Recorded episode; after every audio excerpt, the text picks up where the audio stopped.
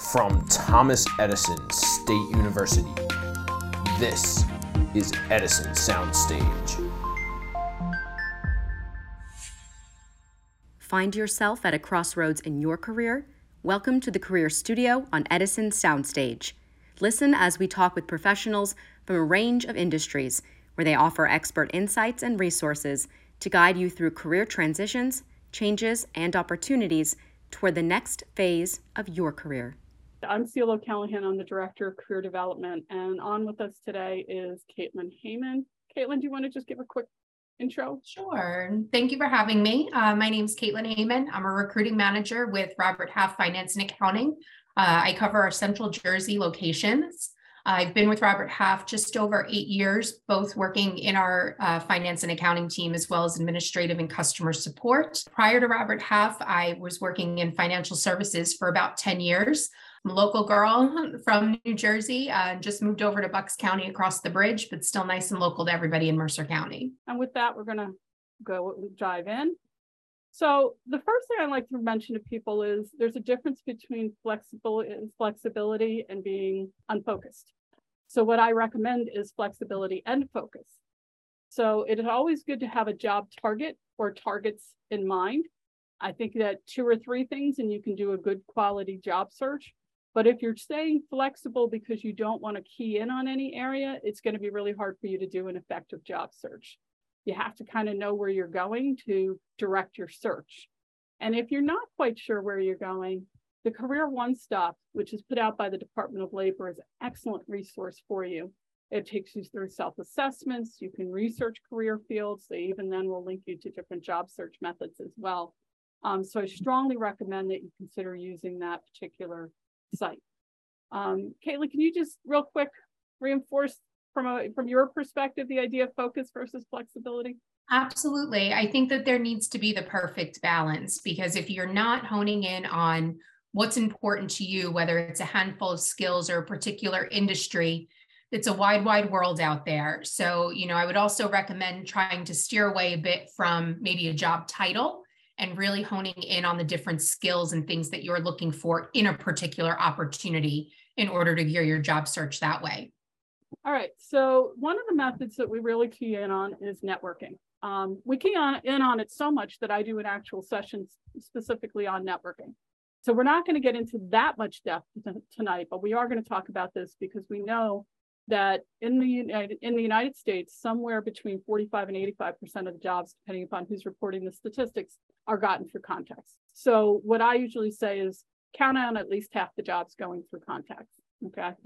And the reason for that from an employer's perspective is having somebody they trust refer somebody gives them a higher level of trust. One of the things we're going to talk about at the end is third party recruiters like Caitlin's organization. And they become their trusted partner too. It's a little bit, third party recruiting is somewhat of a networking tool as well, um, in that they're actually going to advocate for you um, and they have the trust of the employers. Would you agree with that?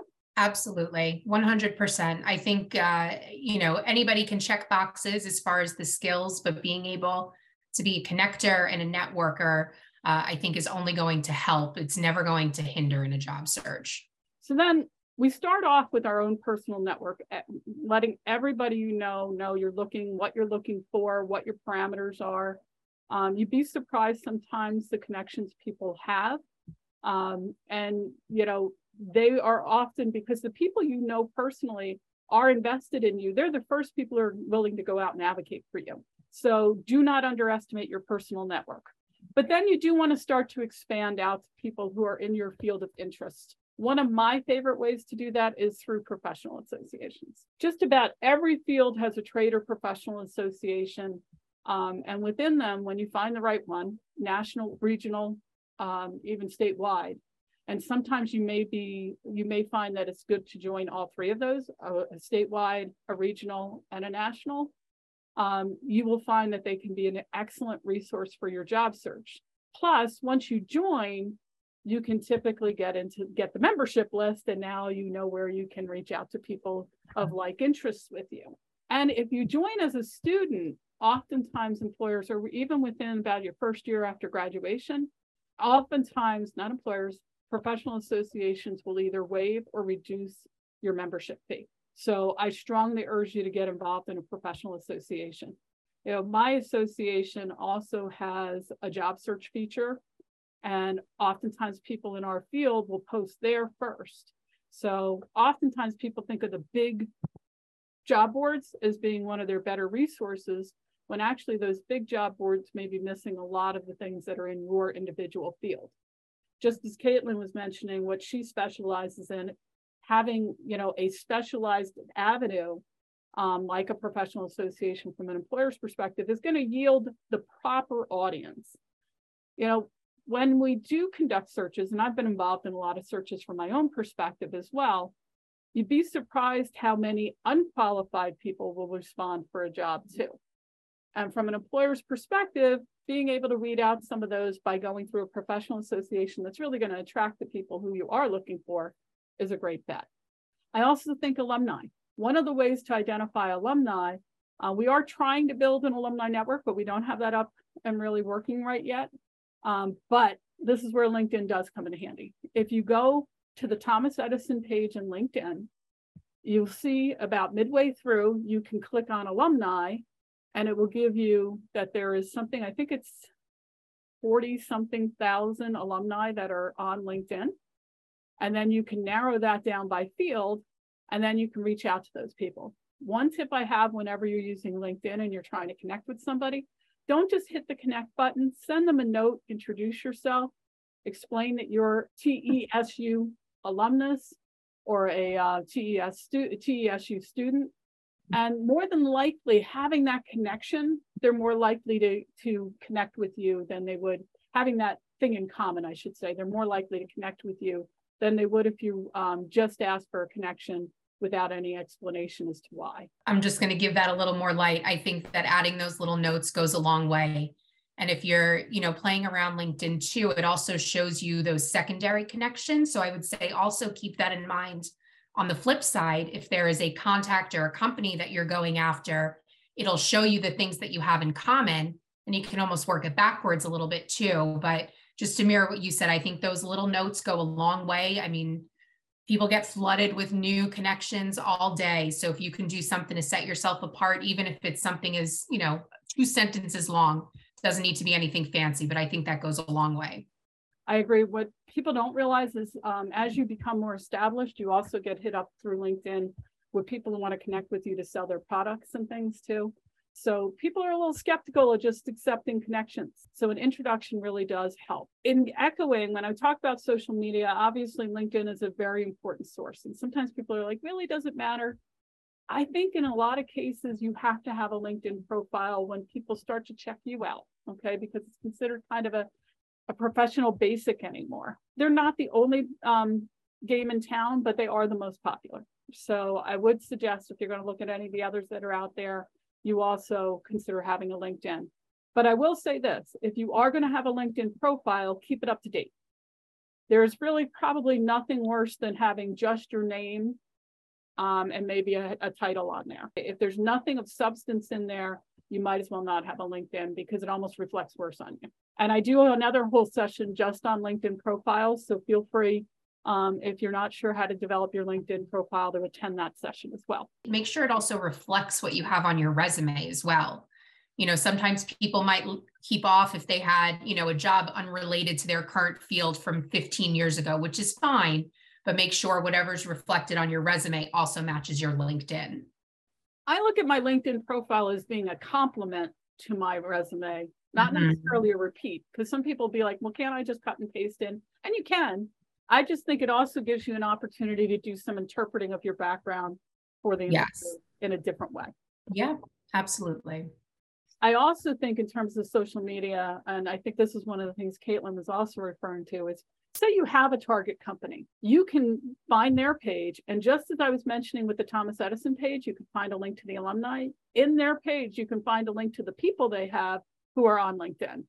And then you can look for somebody in the job titles that you're looking for or the management titles above that and try to connect with them too. I think sometimes people avoid LinkedIn because it is kind of a massive thing if you're not sure how to use it. Just get yourself comfortable with that.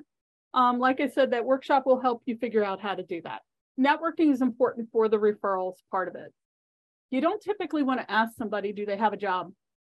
Or do they know of jobs? But if you build a relationship with them, they will typically, if they get to know you and find that they think you ha- are a quality person, they're going to look out for you and they are going to make those referrals. Mm-hmm. If you are, um, if you have a referral, if somebody has said to you, you know, go ahead and use my name, if they're not submitting your application for you, what I usually do is in my cover letter, the first line of my cover letter starts off with Evelyn Davis suggested, Davillis suggested that I contact you regarding exposition. Because if they're going to know her name, chances are I'm going to get at least a courtesy interview out of that.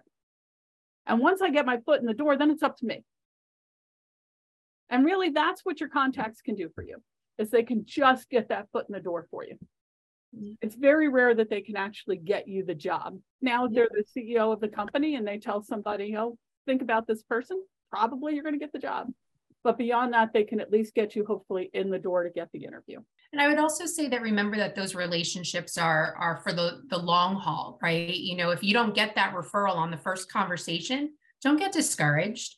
You know, continue the follow-ups and the touches here and there. And on the flip side, you never know. They might be coming to you if they see that you have an opposite connection too. So it's always that little give to get also. But I think so many times people think they're going to go to a networking event and walk out with you know all these referrals and sometimes that's the case and majority of the time it's not. So just to remember don't get discouraged. I think networking is something it's a it takes time right to build that trust and relationship too. And it may not be for this job search. Maybe two three five years from now you decide you're looking for a new position. If you've kept in touch with those people they may be um, they may know of something then. Alyssa, you have a question. Yeah, thank you. No, it was just more of a comment to add on to the whole networking piece. Like for me personally, I love networking at, you know, social events, personal events, professional events, but I just find when you go into it with no like agenda or ulterior motive and you're just there to genuinely connect with people like networking and relationships it's really a long game. Like if you go in not expecting anything and then later down the line something comes of it like for me i think of that's a bonus. But like if you go in with kind of that expectation i think that that's where people can end up being disappointed. Yeah when people say work the room the suggestion yeah. is not that you go in there saying i'm going to walk out of there with five job openings. Right. It's really more that you get to know every person in the room. Exactly yeah. Right but that's that's really a great comment alyssa. Thank yeah. you so much. Thank you. All right um, and as i said i do a whole session on networking. So if if you're one of those people and trust me when i was starting out i was one of those people who the concept of networking just seems so overwhelming. Go ahead and attend the whole networking session. We'll talk that through. You know we come up with i'll teach you how to do informational interviewing how to develop uh, kind of you know develop those relationships do career check-ins with people um, and recognize that yeah it is a long game. So the next thing i find that people tend to use is direct contact and i include in those direct contacts um, mass job boards. I think that's probably where most people start their job search today as they go to indeed or linkedin or one of the other job boards that are out there. The challenge that i find with these job boards is one they're not always up to date so sometimes you go in there and you see this job that you think is absolutely wonderful and exciting and you feel perfect for, and then nothing ever happens. Well, it may not have even really been open. So the first thing that I do is my my personal take is if somebody isn't going to identify who the employer is, I'm going to proceed a little bit more cautiously. But if they have identified the employer, I go to the employer site, look at their job pages, see if the position is posted through there. And if it's in there, my cover letter, I will reference that I found it in LinkedIn or Indeed, but I'm actually going to apply through the employer site and not through the third party site. The reason being that you have to make it through 2AI if you're going through a third party site. You have to make it through Indeeds or LinkedIn's, and then you have to make it through the employers. I'd rather take my chances with one personally. Um, plus, I know I'm in that employer system okay, if I apply directly through their system. If it's not on their site, it's probably not still open. Um, and sometimes it's the employer didn't take it down, and sometimes it's that some of these jobs attract more people and the third party sites will sometimes keep them up a little longer. And by third parties here, I'm talking not about third party recruiters, I'm talking about the job board. So I tend to go to the employer hiring site. Now, if there's a job that I think is really perfect for me, just keep in mind, just like I said before, proceed with caution in that if you really like that job that you found on LinkedIn or whomever, but they didn't identify exactly who the employer is, go ahead and apply. Just be cautious. One, anytime you're applying, you do not send personal information beyond how to contact you. Anybody is asking you for banking information, Evelyn, I see your hand and we'll be with you in just one second, or anything else, it is probably not legitimate. Because the other thing you do have to be cautious about right now is there are a lot of job scams running today. Most popular is, oh, we're going to hire you, we're going to send you some money to buy all the equipment that you need. Then they send you a check for more money than um, you actually were supposed to get. Then they say, oh, okay, just buy what you need and then send us back the difference. And then the check never clears and you're out the money. And you bought the equipment. Most popular is, oh, we're going to hire you. We're going to send you some money to buy all the equipment that you need. Then they send you a check for more money than um, you actually were supposed to get. Then they say, oh, okay, just buy what you need and then send us back the difference. And then the check never clears and you're out the money. And you bought the equipment. That I will find a job on LinkedIn you know, go to my resume, make some tweaks to it or whatever, go to the job site and it's not available. So that's a great point to always go to the job site first. That's all. It's happened enough times. Yeah, yeah. I wanted to share. And then Alyssa? Yes, I'm And then Alyssa? a little bit more about these scams. How would they present themselves? Because typically I do end up going to the mass job boards like, uh, you know, LinkedIn and Indeed, etc. So where did these scams present themselves? Would it be in emails or like how should we look out for them and be vigilant of them? I am always a little bit uh, skeptical if a recruiter has a, um, asked you to apply using a Gmail address and not a corporate address. Okay, sure. Yeah. Not even a upload your resume here. I definitely yeah. be very cautious about those. Keep in mind that you are not hired until you complete an I-9 or W-4 form. If people are not, and I should say I-9 and W-4 form, if people are not onboarding you into a system, I would not be revealing any information from them. Somebody told me today that they had a person who um, just got scammed out of a lot of money through a jobs um, uh, scam. It was not the same one. Mm. I'm trying to remember the particulars. If I remember it, I will tell you guys. To just proceed cautiously. If they're not identifying who the employer is and you can't research them, if yeah, you're sure. talking to them, once you start to talk to them, like even Caitlin, you guys don't always tell candidates initially who the employer is, correctly?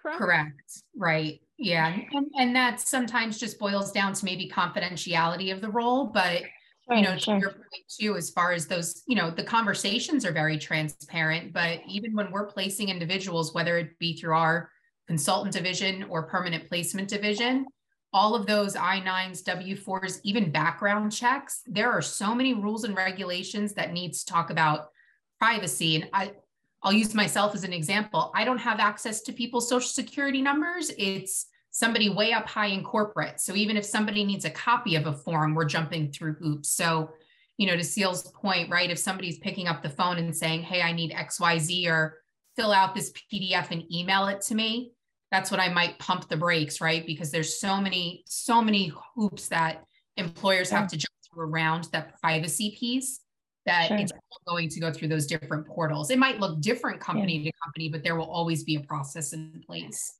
Yeah. yeah and and that's what i was just going to say before as well is like even linkedin you know promotes being private and careful with your information like it all comes back to that like if you go mm-hmm. on your linkedin profile into your settings there's so many different privacy settings that you can choose to protect yourself from the scenario exactly right I did remember it, Angela. I see your hand. We're going to go to you in just one second. I did remember what the scam was. This one, they started okay. asking for the banking information. They said that they don't, um, actually, in this particular case, they said they don't do electronic checks. They only send hard checks and they would send it weekly.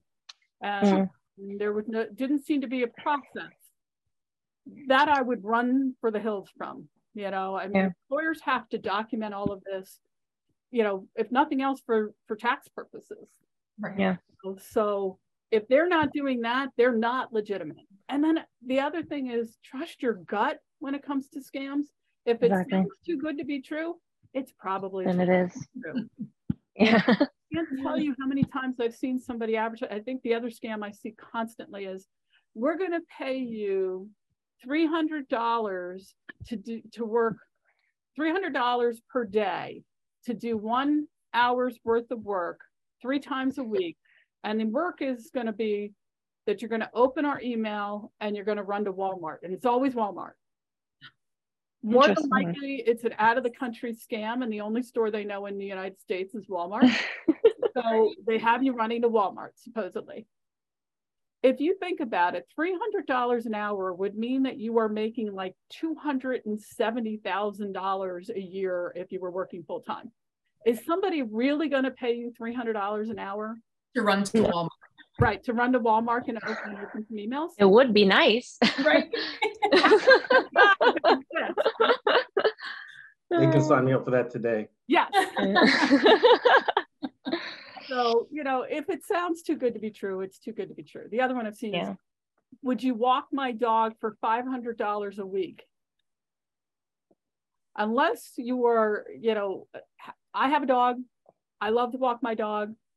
Unless they're walking your dog for eight hours a day, basically, $500 a- a week is a lot of money for dog walking. Um, if it sounds too good to be true, it's, it's too good to be true. Angela, I know you had a question, or did we answer your question?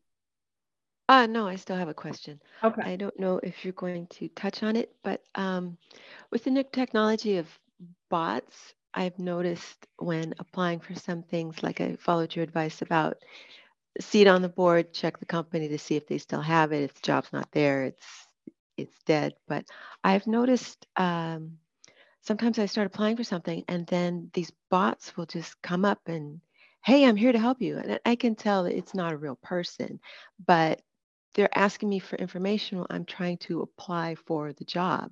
And I feel like it's, it, it, it makes me you hesitate. It makes me feel uncomfortable because it's like, first of all, is this really connected with this? Because there have been um, instances where there's phishing where it seems like you're on the right site, but you're really not. And so it's asking me my name, my address, these all these things I would have to fill out to apply anyway. But at the same time, how do I really know that this is connected with this company and I'm not just giving my information to somebody else? I, I usually stop after, you know, Yeah. I haven't done it yet, but it just Yeah. I, I understand recruiters are using this technology, but at the same time, how do we know who's Yeah. legit and who's not with this? Yeah. Well, one of the first things is I always suggest that you check the email, not the not the email, the web address, and make sure that when you clicked on the link, it actually took you to an employer site. Um, and what I would do is actually go to the employer, do a separate search for the employer site and see how their their web address is worded, because you and I know that some, the the better tricksters are the ones who are going to be like one letter off. Um, so make sure that the first part of the, the web address matches. If it doesn't, you're probably in a third party site that is doing something. And again, we use the third party term as a wide, broad thing, but um, you're in a site that is probably not acting at, for that employer. And even just to take that a step further too, Angela, a lot of times when you see those different, you know, emails, whether they're phishing or real, they'll always have that job rec number. So to Ceil's point, if you go onto their website and you know you're on the company website because you went there directly, when you go to that job search, you can always plug that in. That way you don't feel like you're going down a rabbit hole and will tell you very quickly whether or not that job posting and maybe maybe if we take it a step too far saying real or not real because it might not even be posted but like that would be another way to add another layer of vetting to it um, Right. once you're on that company website so you don't have to go back and forth That's a good point. I, I think that's probably the most defined. And let's be honest, we're all going to be over the next year learning more and more about these chatbots and what they Yes. cannot do. Um, so I'm not going to tell you that I have the definitive answer. Caitlin would probably say the same thing right now because this technology is really kind of blowing up right now and it's a little scary. Yeah. So I do Yeah. think, Angela, to your point, personally, I tend to turn off the bots and try to do everything on my own rather than going through the bots. Because Okay. they do get a little bit intrusive. It's And a I'm bit Wild West right now. information They're asking for too. Sorry, Yeah. I talked over you, Angela. No, no, no. I, I, I get it. It's it's Wild West right now. It is. It really is. Um, and we're going to see how that works out. I think you said it best though, Ceil, right? Trust your gut. If it feels fishy, Run, moving on, you know? don't walk, run. You know, it's funny. Um, the university has introduced some uh, software that they're using for the security. And I was saying to somebody just yesterday, because people will complain about having to do these little security checks. And they really do take them to about five minutes. Said, you know, I wish I didn't feel this way, but I feel like it's a great reminder because these things are just popping up all the time and they're changing their tactics.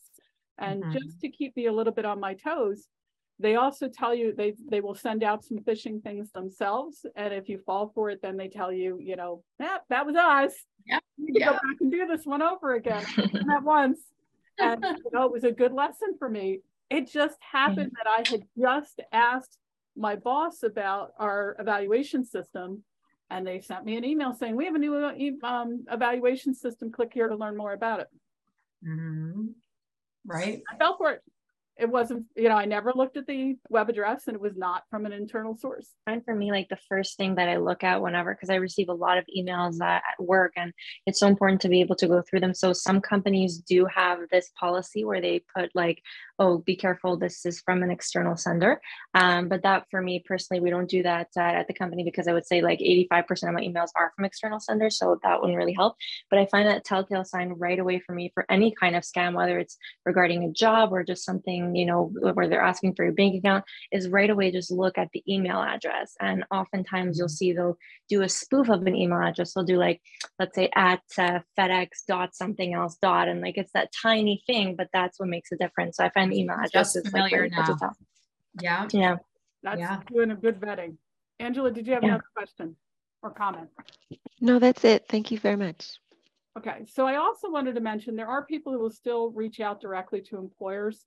Um, some will try to go in person, some will try to do it through social media.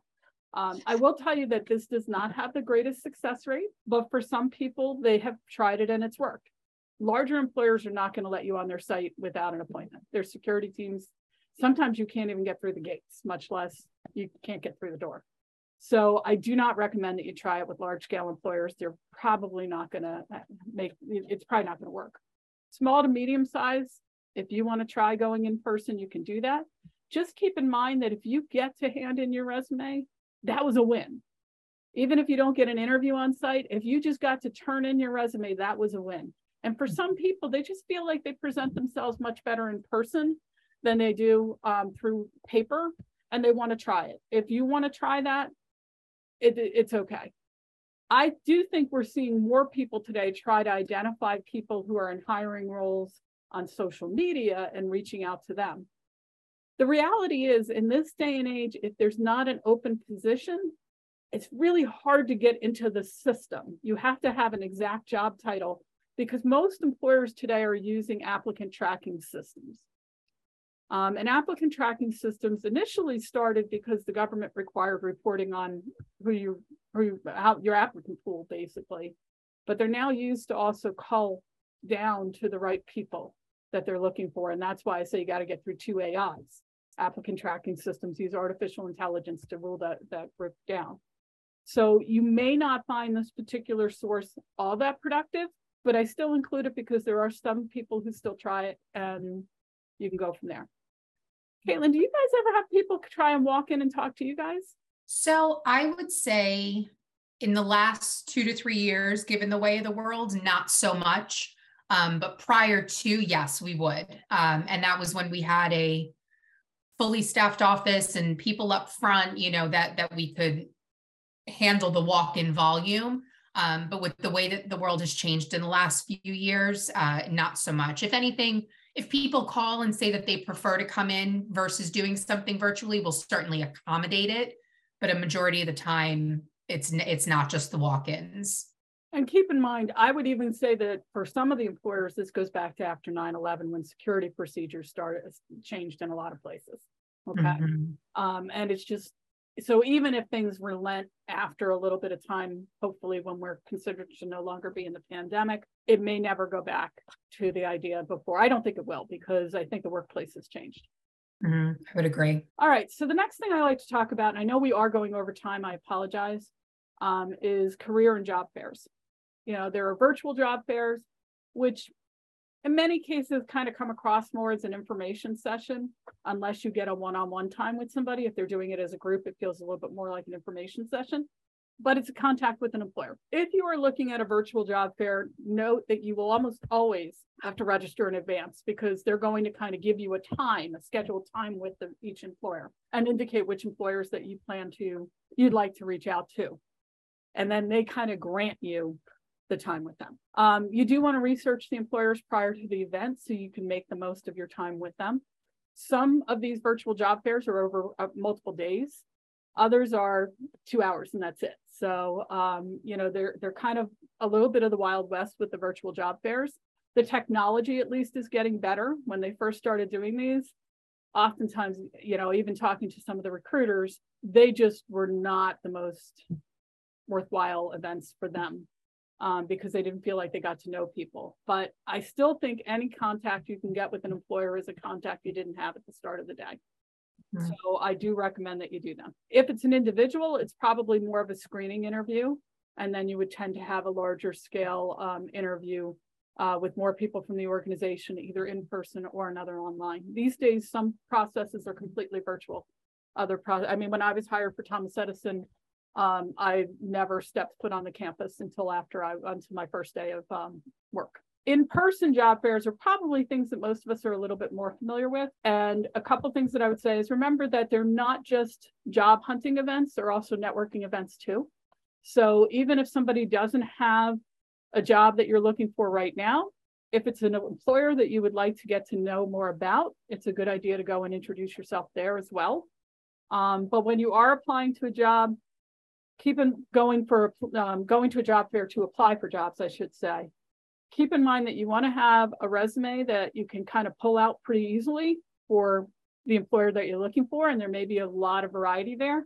So what I usually recommend is that you have a well-organized system where you may have some targeted resumes and one general resume that you can give to the employers that maybe have something you didn't expect, but really find interesting. Manage your time well. First, you are going to need an elevator pitch. And I think your elevator pitch is really how you're going to introduce yourself. It is really important to practice what you're going to say um, in that you don't want to get up there and go, what, you know, hi, I'm so-and-so. Um, can you tell me more about your organization? That's not an elevator pitch. An elevator pitch is you introducing yourself and explaining a little bit about your background, why you're interested in them, and then giving them the opportunity to talk to you a little bit about what's going on in their process. Usually we call them elevator pitches because it's in theory about the time it would take you to ride from the first to the um, top floor on an elevator. Keeping in mind that in a taller building, the elevators move faster, and in a smaller building, they tend to move slower. So, um, so it's about less than a minute, um, 45 seconds, which doesn't sound like a lot of time until if you've ever tried to record yourself, 45 seconds sounds like forever when you're the person doing the, the introduction. I Um, would say too, Ceil, on the on the elevator pitches, it's so important to your point to practice and know what you're going to say. But I would also err on the side of caution to not come in too rehearsed because you never know what the person on the other end of the conversation is going to be looking for or how that intro might happen. So, you know, I think it's always great, even if you jot down, you know, your top three to five, you know, hot takes and bullets, but, you know, you're not reading off of a card, but make sure that they are fresh, right? Because you never know how those interactions are going to go.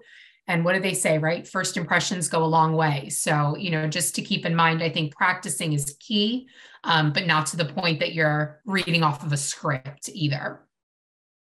and just a small point, because I totally agree with Caitlin. This is oftentimes I'm asked, what about shaking hands these days? Should I be shaking hands? Shouldn't I be shaking hands? The reality is, if you go up to the employer and they are, are extending their hands and you're open to shaking hands, shake their hand. But if they have not put their hand out, I would probably do the nod at this point. I think the nod is considered to be more of an acceptable thing. And I don't know that we're ever going to fully go back to the shaking hands. Yeah. However, if you are shaking hands It's thumb to thumb, no fishy handshakes, okay? I cannot stand fishy handshakes. Um, so, and that's why I mean this. So you're going to have that good and a nice firm, but not crushing handshake. Okay. Guys, don't worry too with females. We want a firm handshake too. We just don't want you to crush our hand. But I know that seems like a, a, weird point, but I think these are the things that when we get on site, we're worried about. Should I shake hands? Shouldn't I shake hands? Yeah, it's a great point. And just kind of take their lead. Keep in mind, if it's a really busy job fair, they may not want to shake hands because they're going to be touching 85 million and you may not want to shake their hand. Mhm. Bring hand sanitizer, or most of them today will have some hand sanitizer on the table. Don't hesitate to use it. Even in an in-person job fair, if you have the list of employers in advance, I think you want to spend a little time and research them.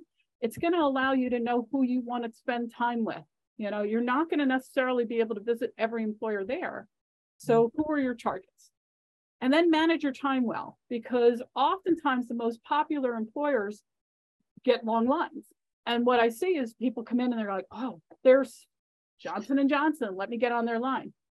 Well, the reality is my experience has been, and I've run a number of job fairs over the years, is I call there's a domino effect. What's going to happen is anywhere from an hour to two hours before the job fair is supposed to end, one employer will close up. Maybe they had some other obligation and had to leave early. It may have nothing to do with how successful that job fair is going for them. They just have to leave. It starts that that is the first domino to fall. And the person next to them if they're not real busy at the time will start to close up. And the next thing you know everybody else is leaving. Well the people with the lines will stay to see through their lines at least to the end of the time they were supposed to be there.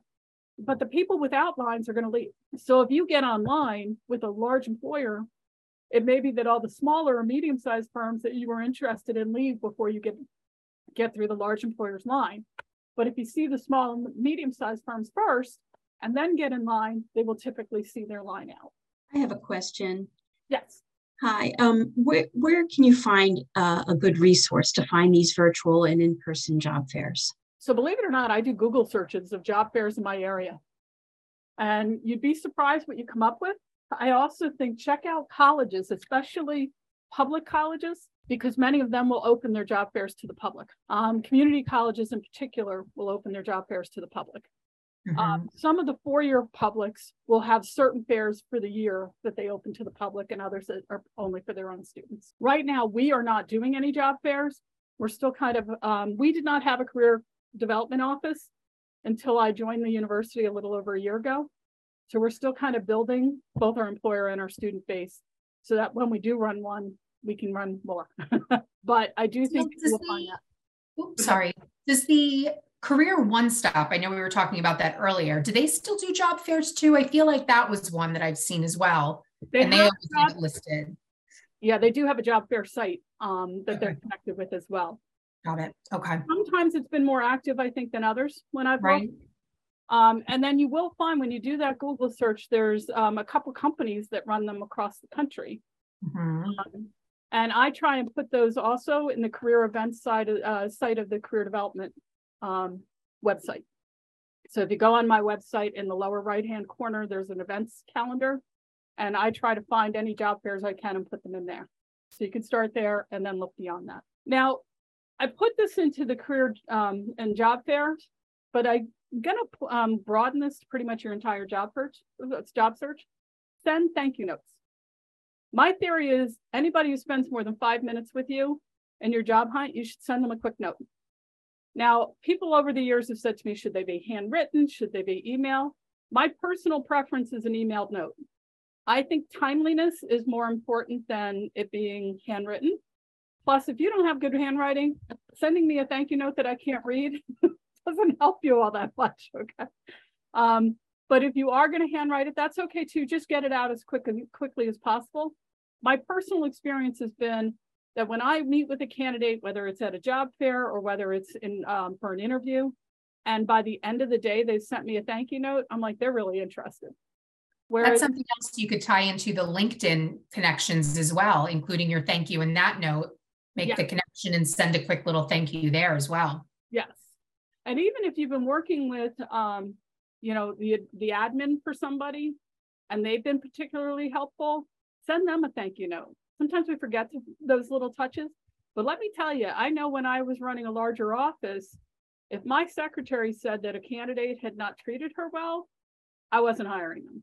Mhm. If, if my admin had said to me, this person really, I, I was impressed with them. That carried a lot of weight with me because they got to work with these people and I got to, I don't want conflicts in my workplace. Yeah, so I was just going to say that I think basically you can never go wrong with a thank you. You know, everyone always wants to feel appreciated, and gratitude goes a long way in any case. And keep in mind, these thank you notes don't need to be more than two or three lines long. You're just going to thank them for their time, maybe reference Exactly. one thing that was said, or if you forgot to bring up something, this is your opportunity to say it Yeah. and close it out. That's it. Mhm. Yeah, and I think it also really reestablishes the initial connection that you just made, which is important too. Keep Absolutely. in mind, um, I used to run a lot of education, not career fairs, but these actual interview days. And I was talking with one of the recruiters because there are a lot of job fairs that they attended, and they said they preferred the atmosphere we had because when they went to these job fairs, they'd walk out with a stack of 400 resumes. And they just look at this thing going, how am I ever going to get through these things? So sending that thank you note and reminding them who you are, because by the end of the day, they may not remember. Mhm. It's just a good touch. All right, and then third-party recruiters. And I think sometimes people underestimate the power of a third-party recruiter. There are different types and different levels depending upon um, what it is you're looking for. So we have executive search firms are usually people who are looking for senior level staff, CEOs, CFOs. I actually have a brother who um, he uh, has and a partner have a firm that they run and they only do CEO CFO level positions. So if you're not there yet, you're probably not going to be dealing with them. You have contract staffing companies, which I think are actually um, becoming more popular again.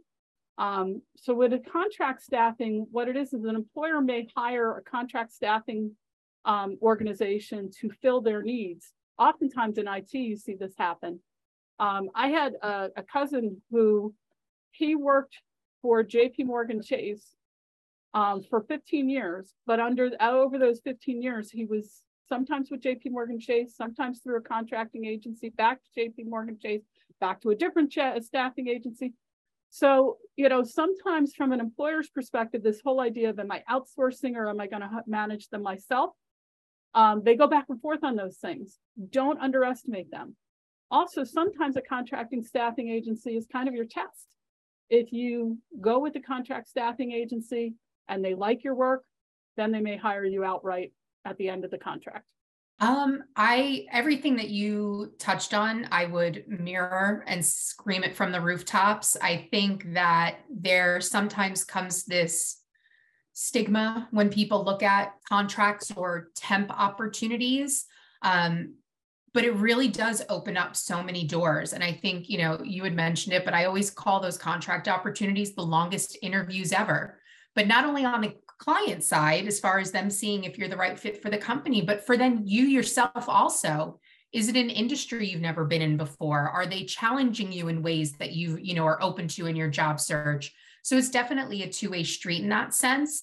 Um, and if you're somebody that's in a position that maybe hasn't interviewed in years, um, working with a contract team is a great way to kind of test the waters and dip your toes back in. Um, you know, to get out there and meet multiple companies and clients in the area that might be hiring. So I don't think that there is any harm in having a conversation and there's no there's no obligation.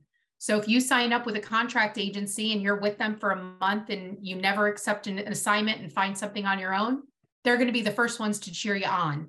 You know, or on the flip side if it helps you to fill a gap while you're looking for something permanent. You know, there's there's so many different routes that you can take it. But I, I honestly, I spent the first six years with Robert Half on the contract side, and I can't sing the praises enough. I think it is an, an underutilized resource for people in their job search. Alyssa, you had a question.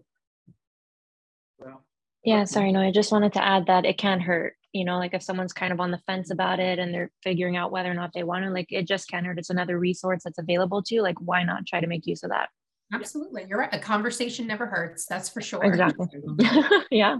You know, and again, my theme throughout this has been going through at least the initial stages of exploring an opportunity is never a bad thing. You will either learn that it's not what you want or that you're on the right track. Um, and then placement agencies and staffing firms. And even within placement agencies and staffing firms, there's a whole range of levels within them. Um, I'm going to actually let Caitlin talk a little bit more about this because she definitely knows more about this side than I do. So yeah. I'm to take the lead on that one. Surely. Um, so, and keep in mind, I can only speak to my experience with Robert Half. Um, there is plenty of firms in the local area. Um, Robert Half itself, you know, we are a global company with multiple lines of business. So, you know, I would like to say that we are, you know, the top tier, but I, I just I say that because different firms are going to operate differently. And so. I would interject here and say I would agree with that categorization. Thank so you. Not just I think Caitlin proud yeah. of her employer. I think it is actually the reputation of the firm um, yeah. nationally and internationally. No, thank you for saying that because you know we've we've been in business almost 80 years now. You know when what started out as the accounting and finance world has gone into so many different specializations, whether it's marketing and creative or technology. Um, we are at the end of the day matchmakers in the job search, right? So I think that's the best way to look at it is more of a partnership. Now, listen, are there firms out there that might be transactional? Possibly. And I'm not knocking them. Everybody has their own way of doing it. But I think the mindset is that you want to find a recruiter in a company that's going to represent you in the best light, right? Because we might be working with clients that are looking to hire, whether it's a confidential role or just somebody that we've known for years and years. And Ceil touched on it earlier, right? If you're applying and submitting resumes, they're getting jumbled in with everybody from all the other career sites that are sending them in. Where if you're working with a recruiter directly, we're able to advocate for you. We're able to maybe ask some of those tougher questions and share that feedback with you and take more than just the skills and things that you've learned over the years, but also what's important to you. You know, we're living in a world right now where work life balance is the number one thing that people are talking about. But on the flip side, you know, what are companies offering? So I think it really just looking at the different firms as that middle person and that matchmaker in your job search versus a transactional help me find a job. You know, and I'll even take it a step further that recruiters, especially somebody, you know, like myself and my team locally, we like to be a resource for you in multiple ways. So it might not necessarily be the first job, the first interview that we send you out on, but hey caitlin what's going on in the market? What types of jobs are you seeing? You know we get so many people that call in and ask questions about remote opportunities.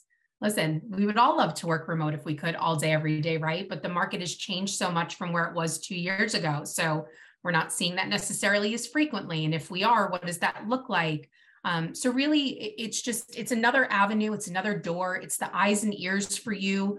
You know we all have lives and things that are going on so if you can have somebody in your corner helping you to get to that end goal you know and same thing as i mentioned with the contract side too there's no obligation. So if you find a job on your own it doesn't mean that we can't keep in touch you know five ten years down the road as your career is growing as well. So i think it's important to find that person that recruiter and that company that represents you in the best light and that you find that true partnership with and then really building it out from there. I hate to bring it back full circle but like it all started with us talking about networking. That's what recruiters are here to do to be part of your network and help you expand on that. So you know alyssa said it a conversation never hurt so and let me ask you caitlin so if somebody wanted to explore opportunities through robert half do they have to have a particular opportunity to kind of open that gateway or can they reach out to you without a particular opportunity in mind? No, they can reach out without any opportunity. So I will say that um, Robert Half as a whole does post all of our jobs on our website. Um, we might not necessarily reference the company's name. And again, that could be for a multitude of reasons, but any jobs that we post are real. Um, so certainly if you poke around on there and you see something you're interested in, but in order to, for lack of a better phrase, register with a recruiter at Robert Half, you don't necessarily need a job to get a foot in the door. It's as simple as opening up the door, taking 15, 20 minutes out of your day to meet with a recruiter and talk about your experience and what you're looking for in an opportunity. And then they take it from there, you know? So it's the beautiful thing is too, once you have that initial conversation, if you do see opportunities on our site that you're interested in, then you can kind of loop it back around to say, hey, Caitlin saw this, what do you think? Um, so it just puts you a little step ahead. Um, but no, to answer your question, you don't necessarily have to connect initially over a particular position or opportunity. It can simply be a conversation. And two things I would say is one, you're working with the third party. You're not turning your job search over to a third party. You Mm-hmm. want to continue to look for yourself, you know. Um, but also you do, if you are working with a third party, you want to be open and honest with them. It can be really awkward if you're applying for the same job they're putting you forward with because you didn't tell them. Okay. Right. Then you kind of look like, what's going on here? Um, Mhm. and that can also lose your trust with the third party too. So you might lose it with the employer and the third party agency as well. So Yeah. just always be honest. You know, people understand that you're applying for jobs on your own. Mhm. You just need to know. and it doesn't mean that they can't advocate for you as one of their clients, even though you sent it in yourself too. Correct? Yeah, absolutely. And I would say, even on the flip side, just to when you talk about the transparency piece, right? I think it goes both ways.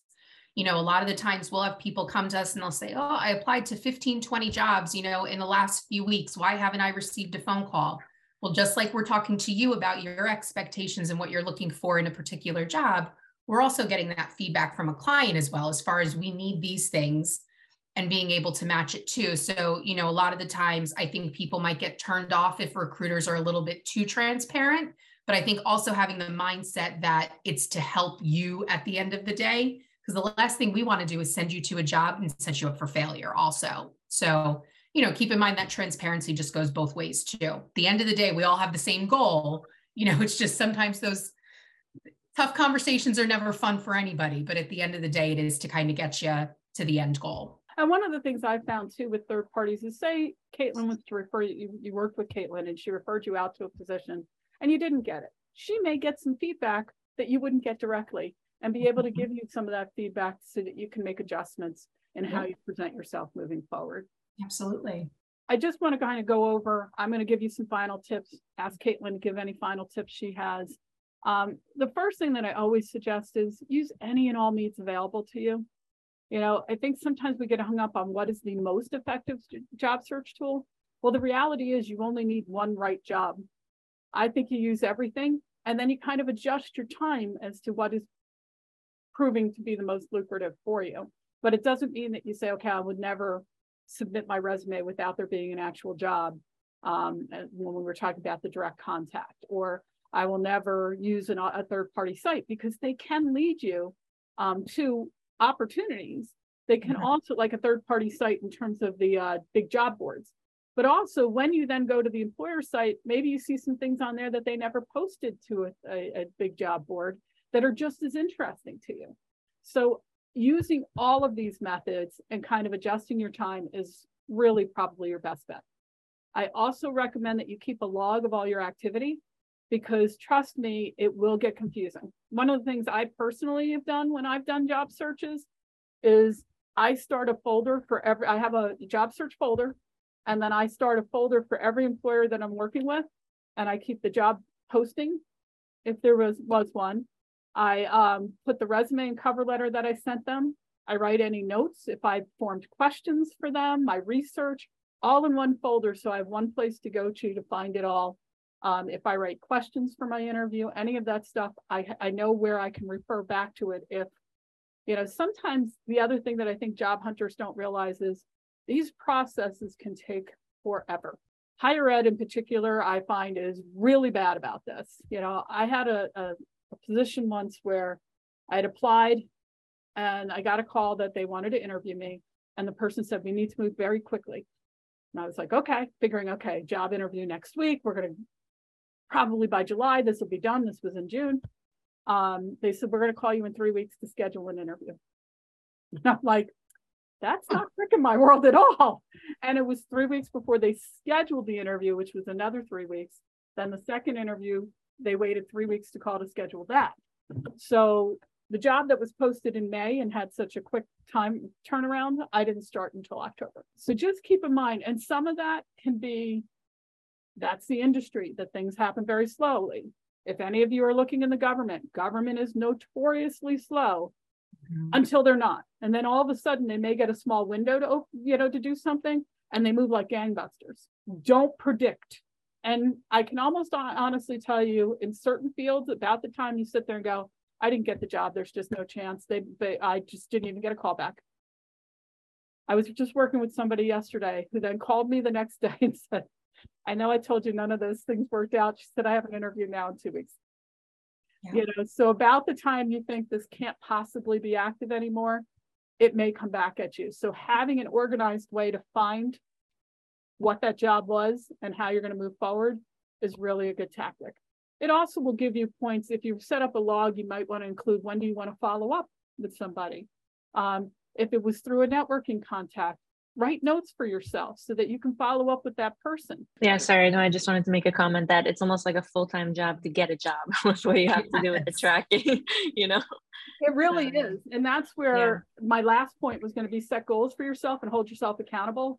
I've said to current students, think of it as an extra course. And however much time you would spend per week on your course is what you're going to spend on your job search and almost schedule time into your day have flexibility when you start interviewing because you want to respond to what the employer's openings are, but you need to keep yourself on course. And just remember, you know, my first internship, you know, my internship, I, my internship supervisor had on her wall an eight by 11 piece of paper that had the word no all across it until the very final word in the very bottom right hand corner was the word yes. The reality is, job searching, you are going to face some rejection. You're not going to hear back from everybody. I think that is one of the most frustrating things I hear from people is I applied, never heard. It happens all the time.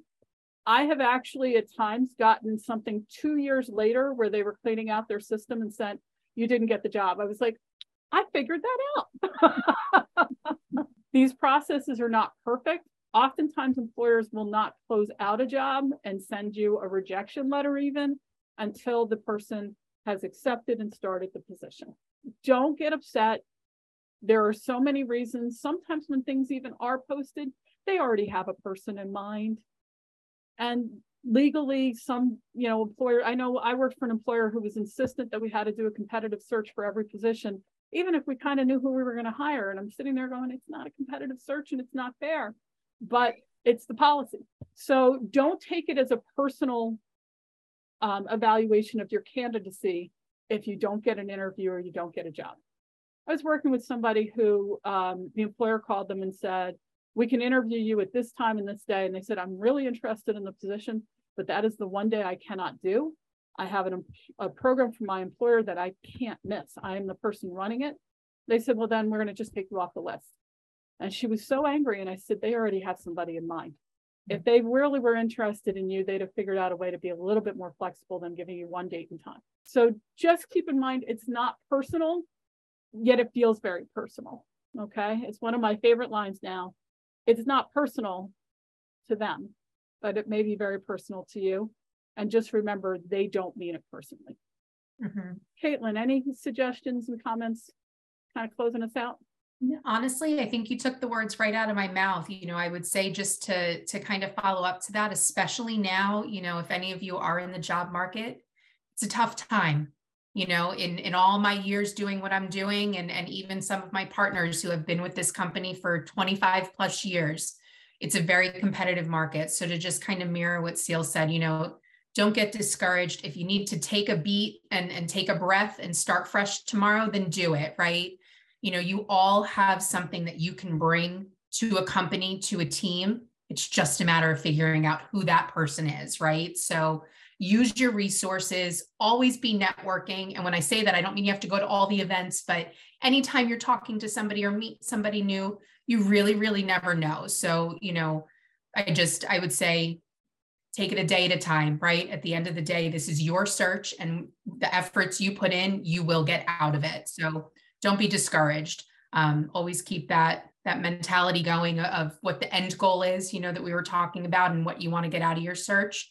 Um, and you'll get there. You know, I think this has been great for me too. So I appreciate the invite to join today. It's been awesome meeting everybody, you know, and um, but this has been fun and informative for me as well. So thank you. I always enjoy our time together, but I think this has been a great conversation tonight. Thank you again. I appreciate your persistence just remember that persistence will come in handy throughout your search. From Thomas Edison State University, this is Edison Soundstage.